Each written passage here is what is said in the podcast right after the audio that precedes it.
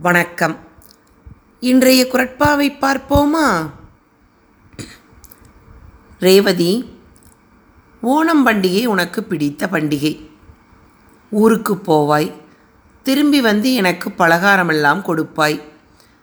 இந்த பண்டிகை எதற்காக கொண்டாடப்படுகிறது என்று அம்மா உனக்கு சொல்லியிருப்பார். அதை ஏன் எல்லோருக்கும் சொல்லவில்லை? நானே சொல்லிவிடுகிறேன்.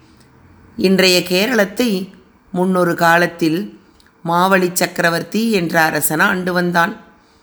முறை தவறாது அவன் ஆட்சி செய்ததால் நாடு செழிப்போடு இருந்தது. கேட்டவர்க்கு கேட்டதை கொடுப்பான். அவன் புகழ் தேவருலகம் வரை பரவியது. மக்கள் கடவுளுக்கு இணையாக அவனை வணங்கினர். இந்த நிலை நீடித்தால் எங்கள் புகழ் மறைந்துவிடும். எனவே அவனை அழிக்க வேண்டும் என தேவர்கள் திருமாலிடம் வேண்டினர். திருமால் வாமன அவதாரம் எடுத்து வந்து மாவழி சக்கரவர்த்தியிடம் மூன்று அடி நிலம் கேட்டான் சக்கரவர்த்தி எடுத்துக்கொள் என்று கூற திருமால் விஸ்வரூபம் எடுத்து மண்ணில் ஒரு காலும் விண்ணில் ஒரு காலும் வைத்து மூன்றாவது அடி வைக்க இடம் கேட்டார். மாவழி தயங்காது என் தலைமீது வையுங்கள் என்றான். திருமால் தலைமீது கல் வைக்க மண்ணோடு மண்ணானான்.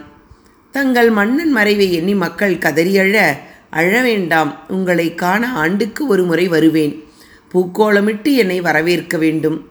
உங்களுடன் எப்போதும் இருப்பேன் என்றான். அவனை வரவேற்கத்தான் ஓணம் பண்டிகை.